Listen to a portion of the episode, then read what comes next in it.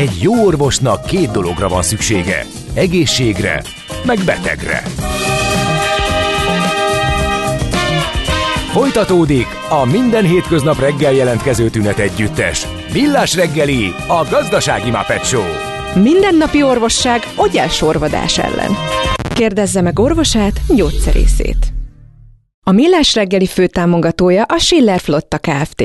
Schiller Flotta is rendtakár. A mobilitási megoldások szakértője a Schiller Autó tagja. Autók szeretettel.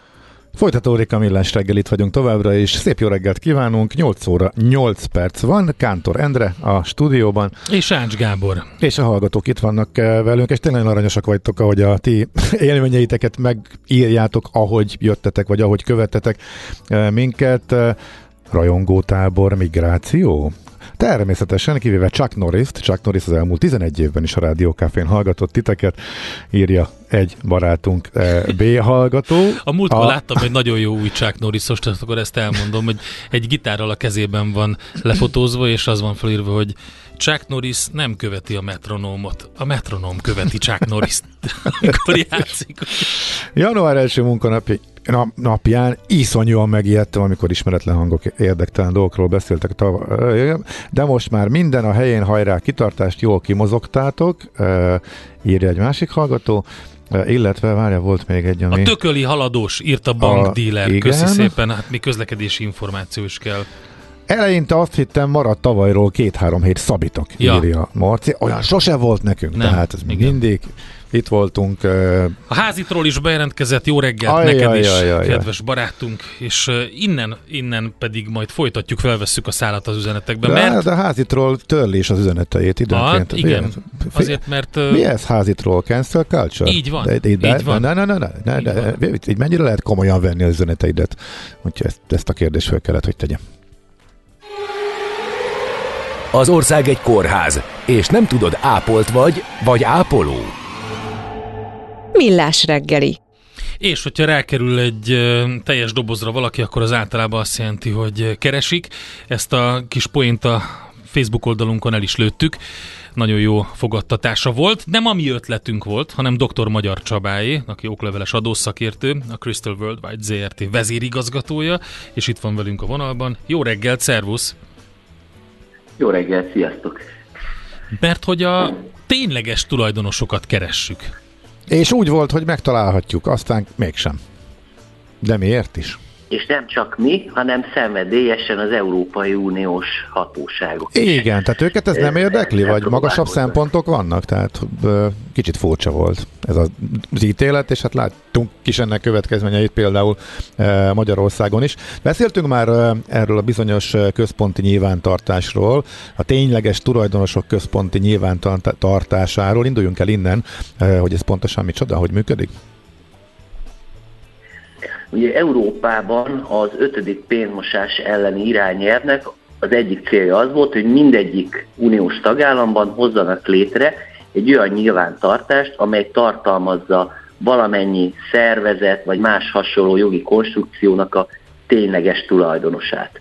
Én egyébként ezt úgy neveztem el továbbfejlesztésként, hogy ez a 4T rendszer, ez a tényleges totális tulajdonosi transzparencia, és az adatbázist már mindenki számára elérhetővé kell tenni. Tehát ennek a különlegessége az volt, hogy Magyarországon úgy döntöttek, hogy az összes számlavezető begyűjti cégektől, alapítványoktól, egyesületektől, mindenkitől, hogy ki a tényleges tulajdonos, mint ahogy ezt eddig is megtette, viszont ezt beküldi egy központi adatbázisba 2021 óta, amit egyébként a NAV vezet és a NAV-hoz bekerülnek ezek az információk. Egyébként régóta benne volt már a pénzmosásról szólt törvény, hogy kell egy ilyen adatbázist létrehozni, de nagyon sok ország ellen, köztük Magyarország ellen is indított az Unió kötelezettségszegési eljárást, mert mindenki vonakodott bevezetni ezt az, bevezetni ezt az adatbázist.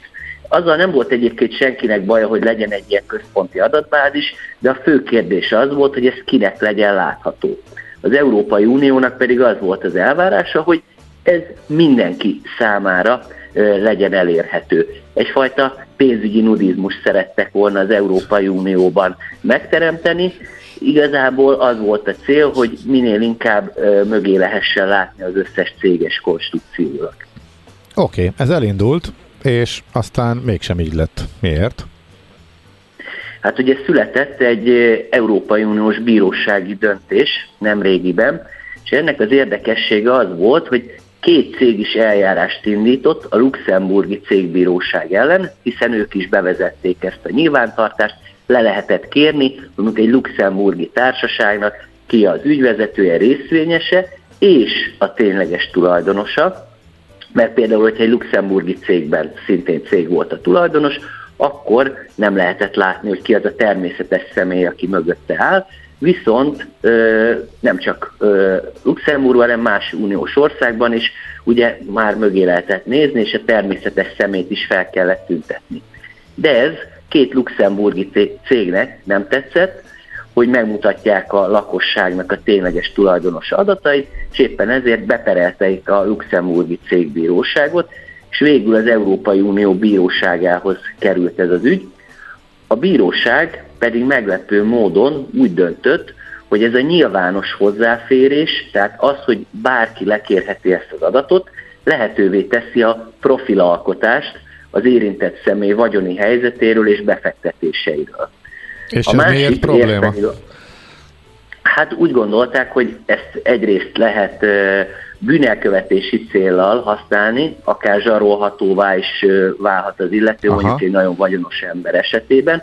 A másik pedig az volt, hogy nyilván, hogyha valaki szeretné letapogatni az illetőnek a vagyoni helyzetét, és ennek megfelelően üzleti ajánlatokkal, különféle marketing célral bombázni, akkor akár ezt is megteheti. Hm. Ráadásul lekövethető az is, hogy milyen befektetései vannak az illetőnek, ami akár már az üzleti titok kategóriáját ö, súrolja. Uh-huh. Na jó, de bocsánat, a másik, ez a nyilvános igen? része, ugye? Oké, okay, de hogyha mondjuk nem nyilvános, hanem valami pénzügyi szolgáltatás részeként kapja meg az ember ezeket a, az információkat, akkor ugyanúgy ezeket meg lehet tenni, ugyanúgy mm, le lehet, tehát fel lehet használni bűnelkövetési célral ezeket az adatokat még türelemre intelek, ugyanis még a bemelegítésnél tartunk, hogy ez még csak az első kör volt, hogy profilalkotásra alkalmas, megértem még az aggodalmakat, de ettől függetlenül, ami a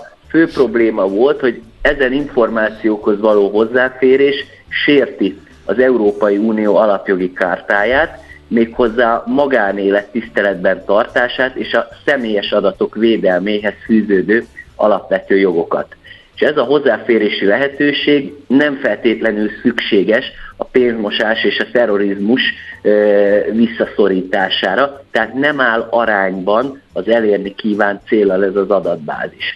Tulajdonképpen itt a transzparencia és az adatvédelemnek az összecsapásával találkozunk. Nagyon sokáig ez a két intézmény párhuzamosan ment egymás mellett, de egy ideje ezek elkezdtek közelíteni egymás felé, és hát én is őszintén szóval már vártam egy ideje, hogy mikor lesz az ütközés, és én ezt jelölném ki az első ütköző pontnak, amikor a transzparencia hívők összecsaptak az adatvédelem hívőivel, és tulajdonképpen azért itt most végül az jött ki, hogy az adatvédelem mindig erősebb és fontosabb, mint hogy tegyünk ki mindent a kirakatban. Uh-huh. Oké, okay. és ennek milyen következménye van, uh, illetve ez most Magyarországra hogyan szűrődik be a mi rendszerünkbe?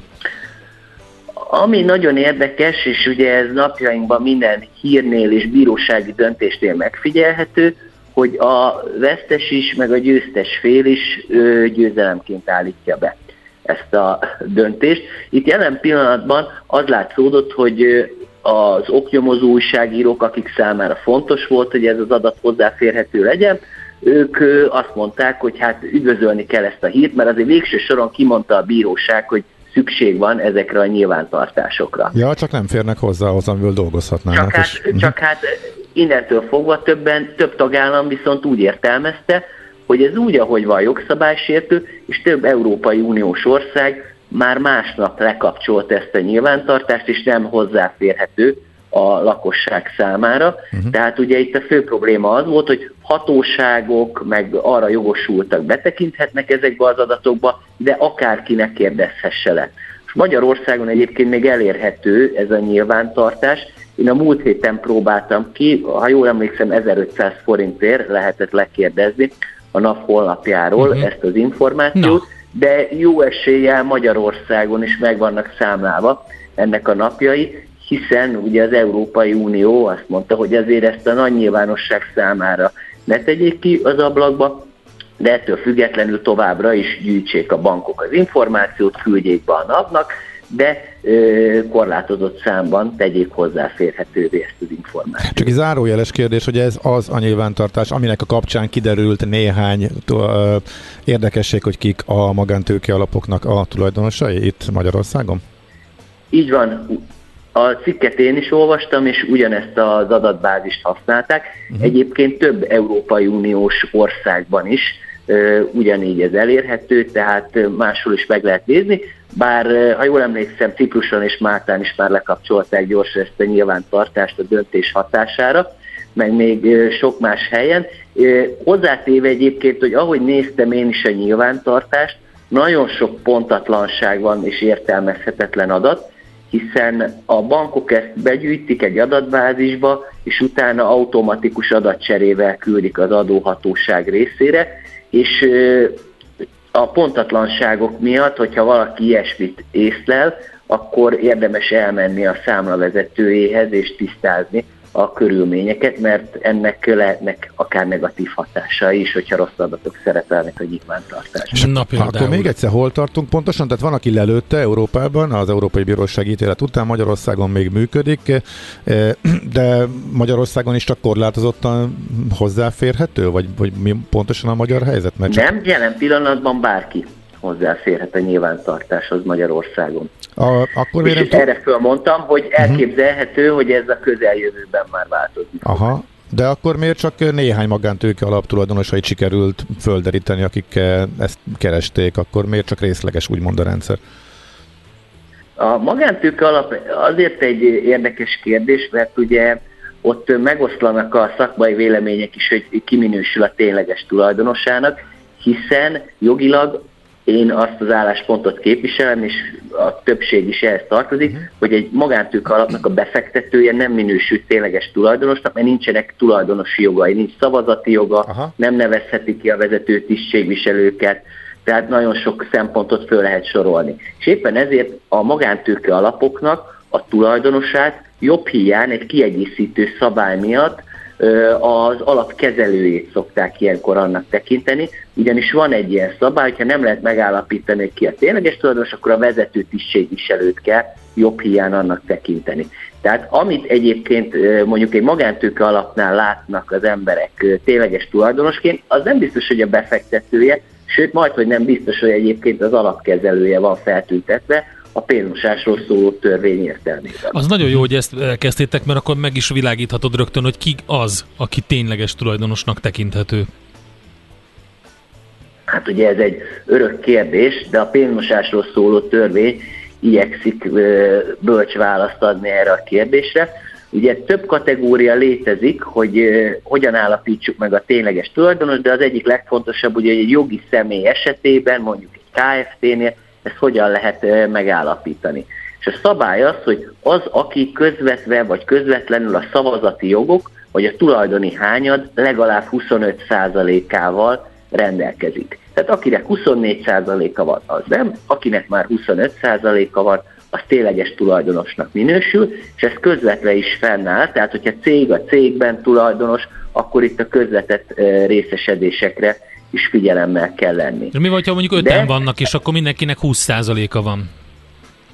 Akkor abban az esetben nem minősülnek tényleges tulajdonosnak a 20%-os részesedéssel rendelkezők, és ekkor jön be az a kiegészítő szabály, hogy ebben az esetben a vállalkozásnak a vezető tisztségviselőjét kell annak tekinteni. Hát abból szerintem sokan leszűrték már a következtetést, ami elhangzott, hogy mennyire jó az, hogyha valaki tényleges tulajdonosnak minősül, és így lekérdezhető egy adatbázisból, illetve hogy sok minden kideríthető róla, de hogy valami jogkövetkezmény, valami hátrányos jogkövetkezménye van-e annak, hogyha valaki tényleges tulajdonos? Hát egy nagyon érdekes kérdés, ugyanis a tényleges tulajdonosnak kell nyilatkoznia a bank felé, és a bank ezt az adatot feldolgozza, és egy nyilvántartásba bekerül. Viszont nincsen annak szankciója, hogyha valaki valótlan tartalmú nyilatkozatot tesz. Tehát jelen pillanatban nem fűződik semmilyen negatív joghatás hozzá. Sokan egyébként, akik bírálják a rendszert, ezt kiszokták első között emelni, hogy ez már önmagában komolytalanná teszi az egész tényleges tulajdonosi nyilvántartási rendszer. Részint ebből az okból kifolyólag nem minősül közhiteles nyilvántartásnak, ez a tényleges tulajdonosi ö, rendszer, nem lehet a benne foglaltakat hiteles adatként elfogadni, tehát innentől fogva ezekre az információkra senki nem hivatkozhat egy jogúgylet kapcsán úgy, hogy ez egy olyan adat, amit mindenkinek igaznak kell elfogadnia. Hiszen mondjuk egy ingatlan nyilvántartás, vagy egy cég nyilvántartás esetében ugye az egésznek a hitelességét azt támasztja alá, hogy az közhiteles, ami ott van, és gyakorlatilag mindenképpen ezt igaznak kell elfogadni. Viszont a tényleges tulajdonosi nyilvántartás esetében a törvény is maga deklarálja, hogy nem minősül közhiteles adatnak, ami ott szerepel. Éppen ezért nem is lehet például adózási ügyekben sem hivatkozni erre. Most mondok egy példát, tegyük föl kapcsolt vállalkozásokról van szó, és a tényleges tulajdonosi nyilvántartásban azt szerepel, hogy XY a tényleges tulajdonosa egy cégnek, plusz egy másik cégnek is ő szerepel tulajdonosaként, ezért én még nem mondhatom, hogy ezek kapcsolt vállalkozások, mert ezek nem hiteles adatok. Tehát, hogyha nyilván, hogyha ezt egyébként megnézem, és kiderül, hogy ténylegesen ő van mögötte, és ezek kapcsolt cégek, akkor lehet ennek következménye, hogyha bármilyen ügyletet folytattak egymással, de önmagában az a körülmény, hogy a nyilvántartásban ott szerepel valaki, ennek adózási ügyekben nem igazán lehet következménye. Ez csak egy adat a pénzmosásról szóló törvény alapján. Uh-huh.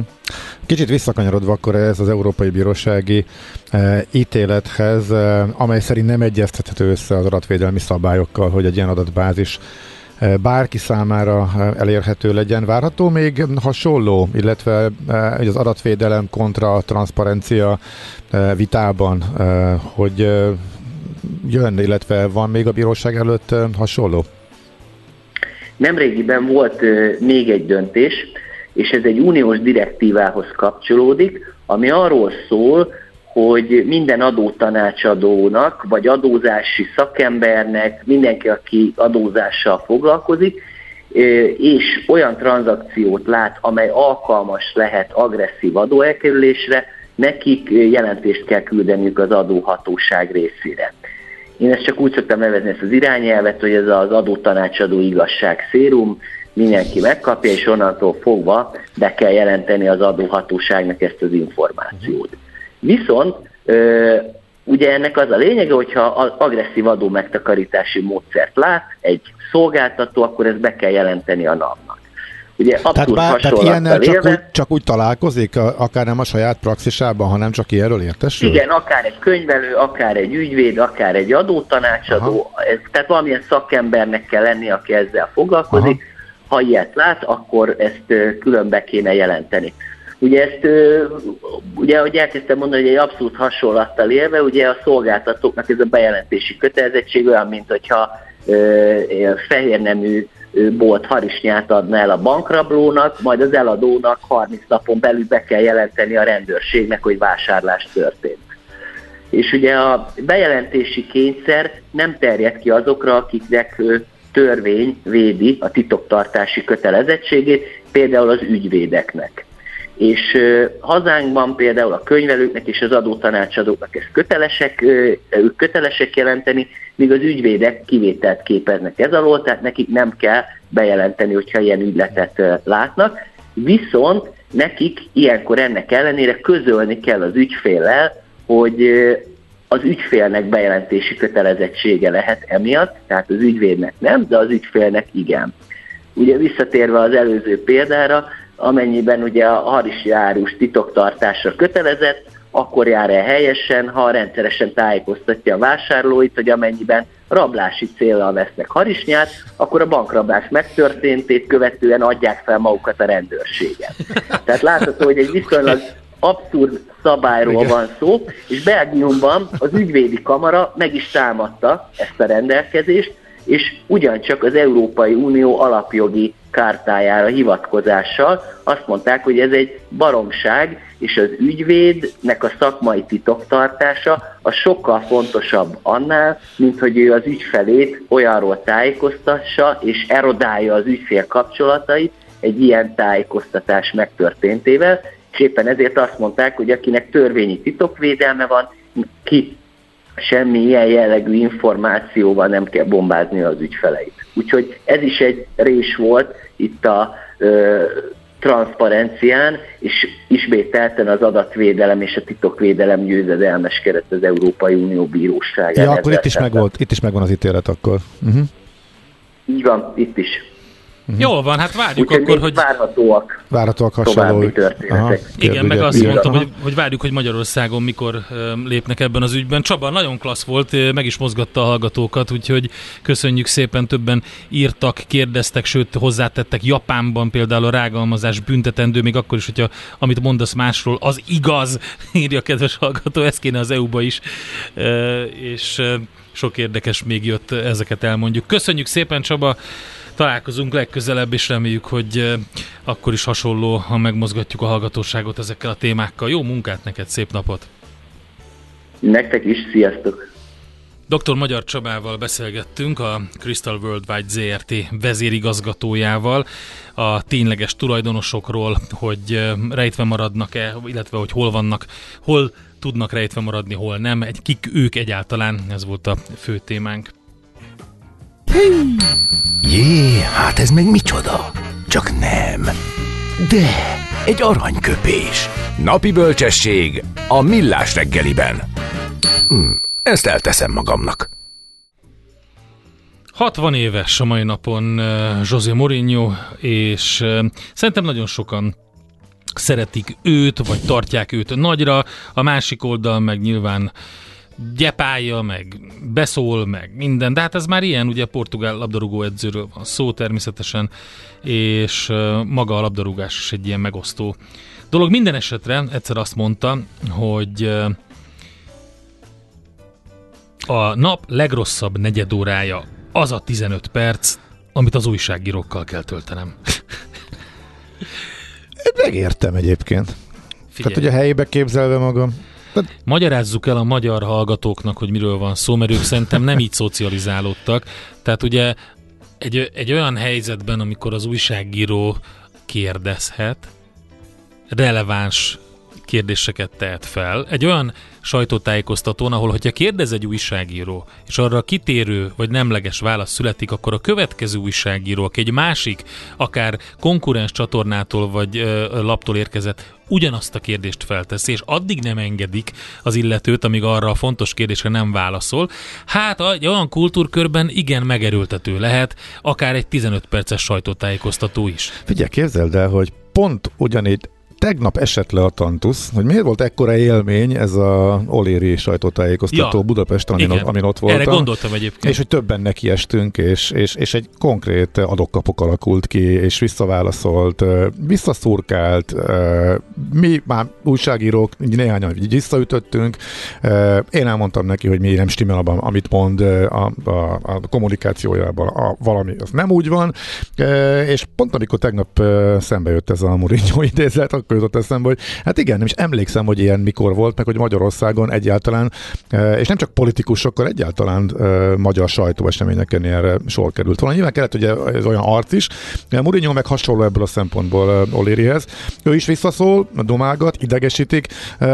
A, kérdések Olirit nem, mert ő pont őt nem érdeklő, szeret szerepelni ebből a szempontból azért más, de hogy válaszolgat, neki ott kell lennie, föl sem merül, hogy ne tartson, hanem is akar sajtótájékoztatót Mourinho, és állja a kérdéseket, és ebből parázsviták alakulnak ki, ezek kívülről is tök érdekesek. Hát figyelj, ez úgy lenni. Nem csak vele egyébként, de meccsek után a tájékoztatók. Ha kivesszük belőle a, a politikát, akkor, akkor én emlékszem a, a kezdő korszakomra, amikor eljártam egy csomó helyre, az országháztól kezdve az összes ilyen céges sajtóra, egy idő múlva leesett, hogy hát valójában ezek ilyen büféreggelik, meg ilyen ilyen, ilyen, ilyen kvaterka klubok, főleg az ilyen céges, ugye megvoltak a kis pogácsák, a kis falatkák, még a minisztériumi helyeken is egyébként, de mondjuk vegyük ezt tényleg ki belőle, és, és amikor, tehát, tehát hogy, hogy egy ilyen ha egy ilyen angol száz fejjel mész be, akinél ugye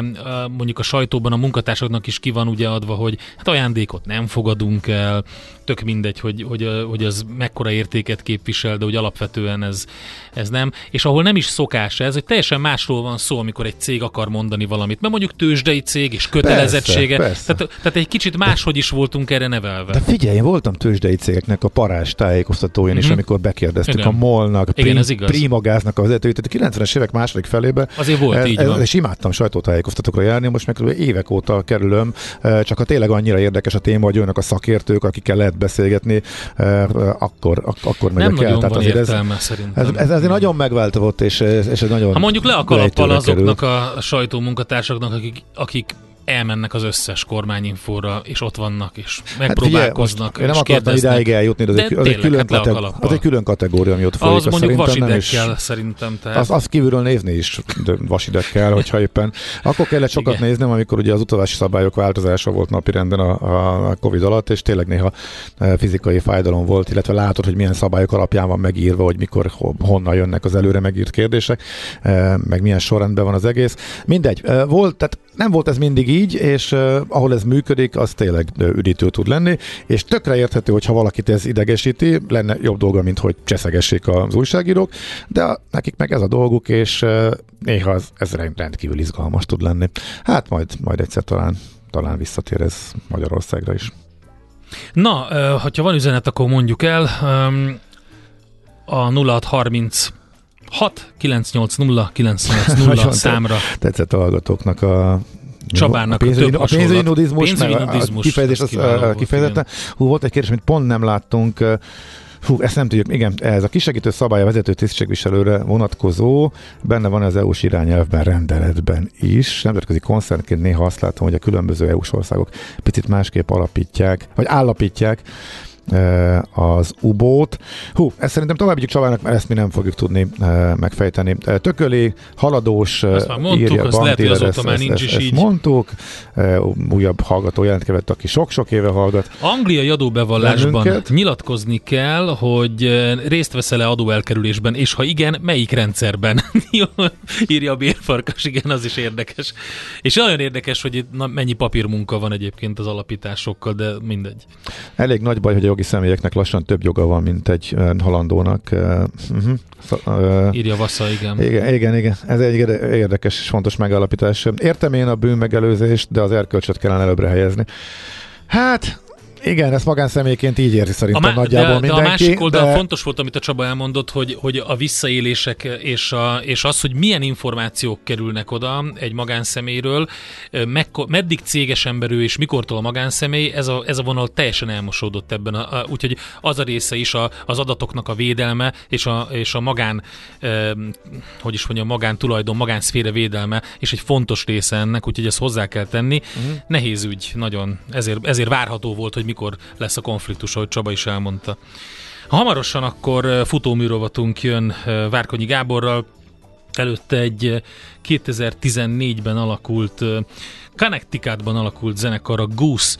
Ők egyébként a, a zenekart a Rick Mitaron Tonda gitáros énekes alapította, de egy nagyon érdekes volt, egy baráti társasággal eljártak egy ilyen, hát ilyen olyan, mint egy kulcsos házba, és a tábortűz mellett jöttek rá, hogy hát itt igazából zenélni kéne. Onnan indult a, a formáció. Nagyon, nagyon jellemző rájuk a, a live ektek, a, az élő lemezek is most már, az utóbbiak azok majdnem mind ilyenek voltak, stílusuk pedig, hát nem tudom, ez egy ilyen jam band, azt szokták rá mondani, de hát valahol a rockban és a, és a szózenében van a gyökér, de hát ugye azóta onnan már eltávolodtak.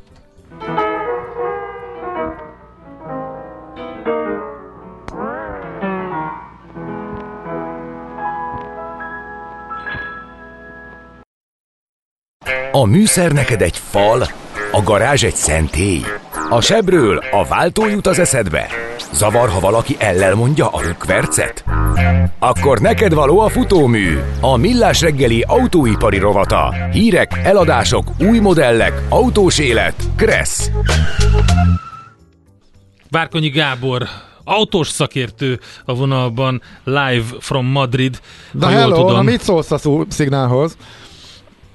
Nagyon, nagyon, akartam mondani, hogy nagyon jó. Tehát eleve az, hogy belga. Hát a te címbejeid vannak benne, ugye? Hát... Ugye, ugye, ugye, ugye?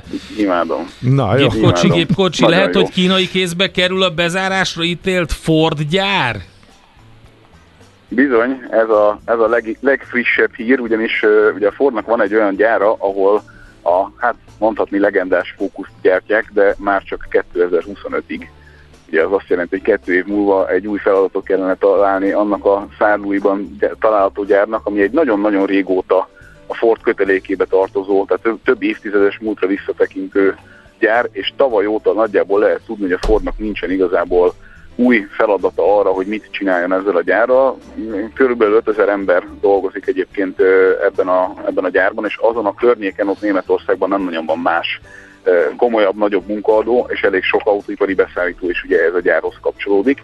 És azért választottam egyébként ma reggel ezt a témát, mert szerintem elég emblematikus arra, hogy mi történik mostanában az európai autógyártásban, ugyanis többen is bejelentkeztek erre a gyárra, mert hogy egy ideig az volt a terv a Ford részéről, hogy kitalálnak majd valamit, amivel ott nem kell leépíteni a, a teljes gyártókapacitást, és nem kell félnek kereszteni ennyi ember, de nagyon úgy tűnik, hogy ezt a feladatot úgy fogják tudni megoldani, hogy értékesítik kompletten ezt az egész gyárat, és lehetséges, hogy a BYD lesz az egyik befutó, vagy, le, vagy a befutó egész pontosan, bár itt versenyben van még egyébként a Magna, illetve versenyben van még a VDL Netcar, és mind a három cégről egy pici történetet érdemes elmesélni. Hát annál a, is inkább, mert elképzelhető, hogy Magyarországon nem tudják sokan, hogy ezek mit csinálnak pontosan.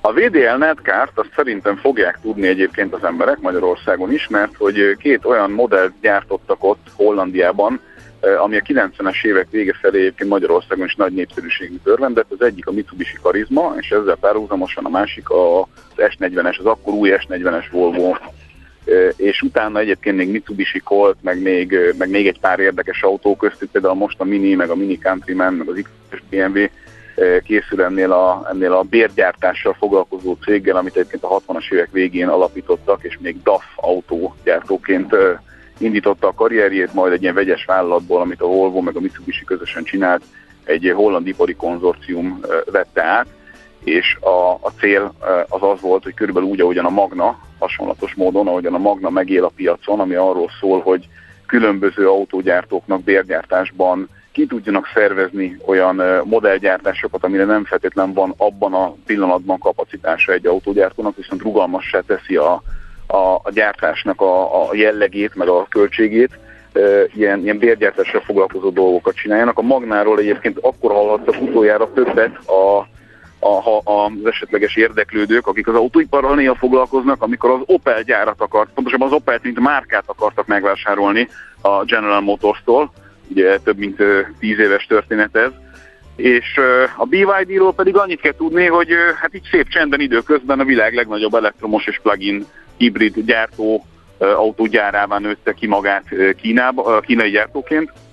Úgyhogy ez azt jelenti, hogy ha ha terjeszkedni akarnak Európában, akkor valószínűleg kelleni fog előbb-utóbb egy, egy komolyabb autógyár, amit hát ami adná magát egy ilyen kvázi leselejtező félben lévő autógyárnál. Az előző kettő, tehát a Magna meg a VDL profiljában jobban illene egyébként egy olyan autógyártó, amely eleve belségési motoros autók gyártására van optimalizálva. Hogyha a BYD venné meg ezt a céget, akkor ugye egy elég jelentős átalakításra kellene sort keríteni. Oké, okay, um, itt mi fog dönteni? Csak a pénz, vagy pedig azért van mondjuk egy kis um, protekcionizmus a másik oldalon, esetleg a politika beleszól, és akkor azt mondja, hogy hát legyen ne, ne csak a pénz, vagy meg segítünk, hogyha Tehát, hogyha próbáltam körülírni, hogy a... próbáltam körülírni. Értem, értem, értem, értem. Szerintem biztosan nagyon fontos kérdés lesz az, hogy mit tudnak ajánlani a munkavállalóknak. Uh-huh. Tehát, hogyha valamelyik gyártó inkább tudja biztosítani azt, hogy ez a 4 ezer ember ez tartósan állást tudjon kapni, akkor nagy valószínűséggel ebbe az irányba mehet tovább a dolog. Persze itt azért azt is hozzá kell tenni, hogy a Ford végső soron azért pénzért szeretné értelemszerűen értékesíteni ezt a gyárat, tehát az, hogy kinél meg, mi a matek, hogy úgy mondjam, az természetesen ugyanennyire fog számítani. Hogy ez mikor dől el, az egy jó kérdés. Minden, minden ilyen jellegű beszélgetés a német sajtóírek szerint eléggé a kezdőfázisban van, de a, a Fordnak az európai vezérkara az alapvetően Kínába fog utazni a jövő héten, amennyire így tudni lehet, azért, hogy erről tárgyaljon a BYD-vel. Biztos, hogy a BYD tőkeerő szempontjából egy teljesen más ligát képvisel, mint a másik kettő uh-huh. cég, amiről beszélünk. Bocsánat, hol van pontosan ez a gyár? Igen. Zárlui. És az hol van? Hát a francia-német határnál. A francia határ mellett, aha. Uh-huh. Figyelj, amikor kimondtad, és így kattog, kattogott a fejünkbe a, a, a gépezet, akkor nekem ez jutott eszembe, hogy ez félig franciáson, félig németül hangzik, úgyhogy igen. És, uh, igen, így is, így is szokták mondani. A Ford miért Igen? bukott bele a Ford? Ennyire nem volt lehetősége, hogy ezt meg, megmentse? Tehát mindenképpen el kell adni, még ezen gondolkodtam, hogy... Uh-huh. A Ford egy érdekes stratégiát visz most. A Ford egy nagyon hatékony autógyártó volt egyébként Európában, de ezzel együtt is valahogyan mindig beleragadtak ebbe a tömegtermelés problematikába, amivel egyre kevésbé lehetett pénzt keresni, amikor így különböző helyekről elkezdődött a nyomás, például mondjuk mikor a koreai autógyártás erősen elkezdte megdolgozni a, az európai autópiacot, akkor az olyan márkák, mint amilyen a Ford meg az Opel egy ilyen kettős nyomás alá kerültek, felülről ugye a prémium gyártók próbáltak lefelé menni az ő piaci teritoriumokba, alulról meg ugye a kicsit olcsóbban és még hatékonyabban gyártó ázsiai gyártók voltak azok, akik lényegében veszélyeztették a helyzetüket. Ez már az előző 20 évnek a, a tendenciája, van, aki erre talált megoldást, van, aki erre kevésbé talált megoldást, de a Fordnál alapvetően nagyon sok olyan dolog volt, amit kicsit úgy lehet látni egyébként, mint ahogy az Opelnél is, hogy van egy amerikai anyacég, és az, hogy tulajdonképpen mennyi pénzt keresnek és hogyan, az valahol könyvelés kérdése is. Uh-huh. De azt tudni kell, hogy a Fordnál azért nyilván a, az európai jelenlét, és különösen a kölni jelenlét azért jelentős európai mérnöki teljesítménnyel járt, és ezeket az autókat alapvetően, amiket itt gyártottak és itt adtak el nagy tömegben, és alapvetően sikeresen, ezek az európai ízlés szerint voltak gyártva, és az európai ízlés szerint voltak megtervezve. És amennyire híreket hallani lehet, és azért is akartam ezt a szárlói gyár ügyet kicsit elmesélni nektek, lehet, hogy középtávon sajnos a kölni jelenlét is egy picit ebbe az irányba fog mutatni, tehát hogy le fogják építeni azt a, azt a mérnöki tudást, ami, ami itt a német anyavál, vagy leányvállalatnál pontosabban megvan arra, hogy az európai piacra termeljenek és egy kicsit az Európa fókuszú modellpolitikát azt átalakítják, és alapvetően úgy lesznek vele, hogy ami ami amerikai piacon működik, és valamennyire látnak mi is arra, hogy az Európában is működjön, azt behozzák és profittal eladják, aminél pedig erőlködni kell annak érdekében, hogy valahogyan működjön a piacon és pici profitot hozzon, azzal, azzal nem biztos, hogy foglalkoznak, mert hogy jelenleg van a világnak számos más olyan pontja, ahol kisebb energiabefektetéssel több pénzt lehet keresni, mint az európai autópiacon. Aha, világos. És akkor a fókusz, ugye, ahogy van vég, a fókusz is kivezetődik, mint modell?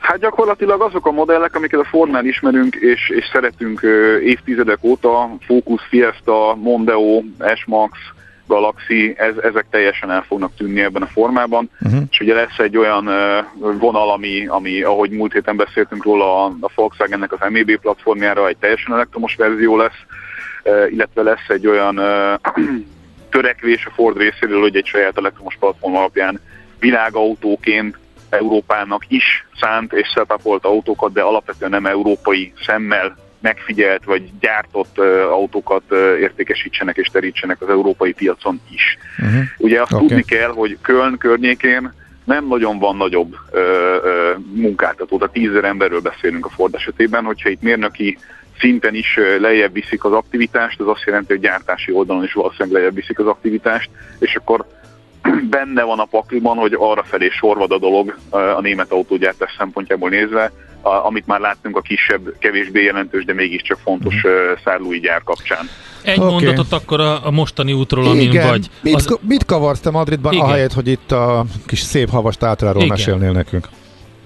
A világ legjobb versenyautójával, közúti versenyautójával fogunk a Harama pályán tekerni egy pár kört, ez az Alpine A110 Radikál, ami még könnyebb, még erősebb, még nagyobb a leszorító erő, ó, már nagyon, tehát már egy... Rendben, várjál, várjál, erről beszámolhatsz majd később. Mi értelme van a közúti versenyautónak, ha egyszer nem tudsz vele gyorsan menni a közúton? Hát ezt egyszer el fogom neked mutogatni. Jó, figyelj, Gábor, következőt szeretném. Lezárjuk a rovatot, de maradj vonalba légy ha van egy kérdésünk még, jó? Rendben. Most leparkolunk, de jövő héten megint indexelünk és kanyarodunk, előzünk és tolatunk a Millás reggeli autós rovatában. Futómű. Élet négy keréken. Na, szóval belét folytattuk a szót, meg nem is volt idő a múltkor. Egy ö, részletet szeretnénk még a tátrai kalandból. Hogy menekültetek meg? Erre kíváncsi mindenki, a Facebookon is írkálták a hallgatók. Jaj, de kedvesek és aranyosak. Képzeljétek el, annyi ismeretlen és, és, és kedves embertől kaptam egyébként üzenetet, hogy egészen szívmelengető volt.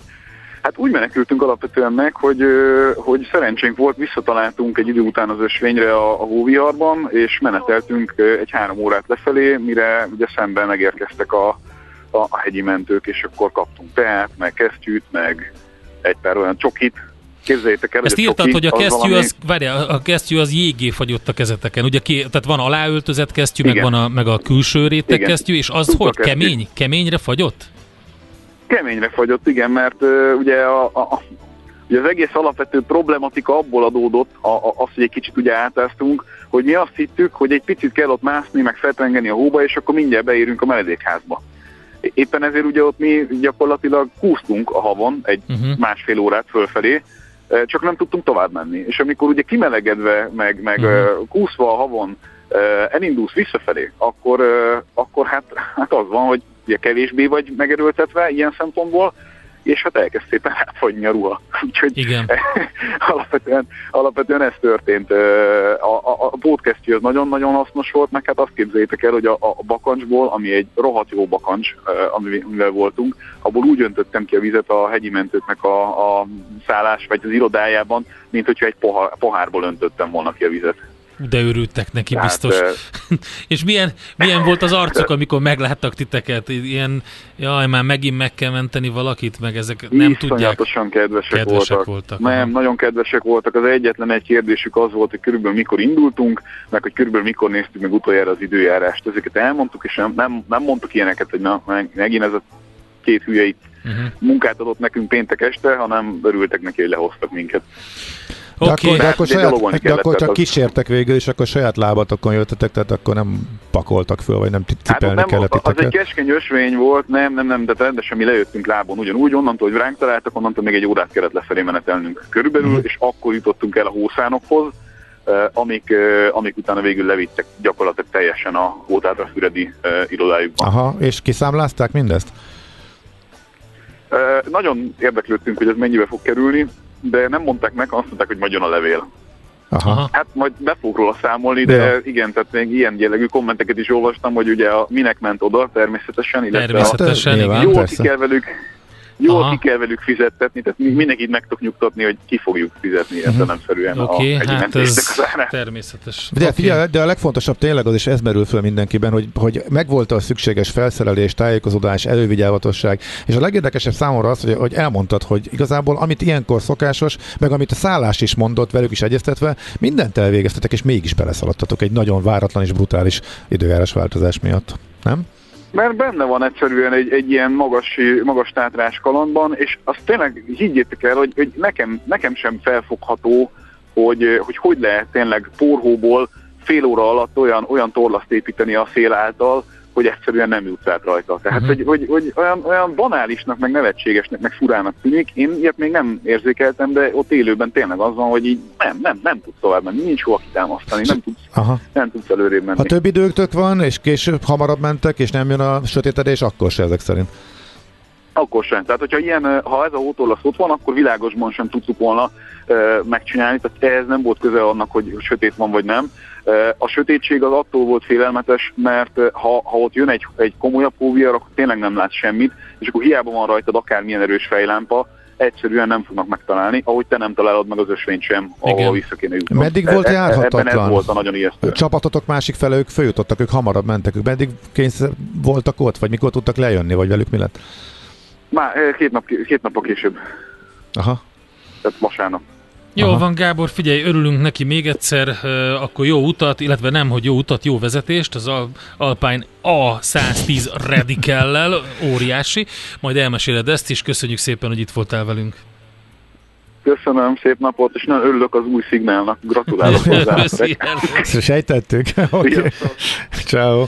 Várkonyi Gáborral beszélgettünk. Megyünk tovább, jönnek a hírek, aztán utána IT Kalauz rovatunkban azt fogjuk vizsgálni Koly Tamással, a hvsv.hu szerkesztőjével, hogy hát sorra jelentik be a világ legnagyobb tech cégei a jelentős leépítéseket. Google, Amazon, Microsoft is elköszönnek. Összesen most ilyen tényleg ilyen 20-25-30 ezer emberről van szó. És pont egy érdekesség az, hogy hát eddig arról volt szó, hogy óriási tech munkaerő hiány van, miközben ráömlik a piacra ez az irgalmatlan mennyiségű ember, és ezt így hogy? A klasszikus kérdéssel ezt tesszük fel neki. Az agy sokkal hajlamosabb elsorvadni a túl kevés használattól, mint elkopni a túl soktól. Millás reggeli. Az elhangzott műsorszám termék megjelenítést tartalmazott.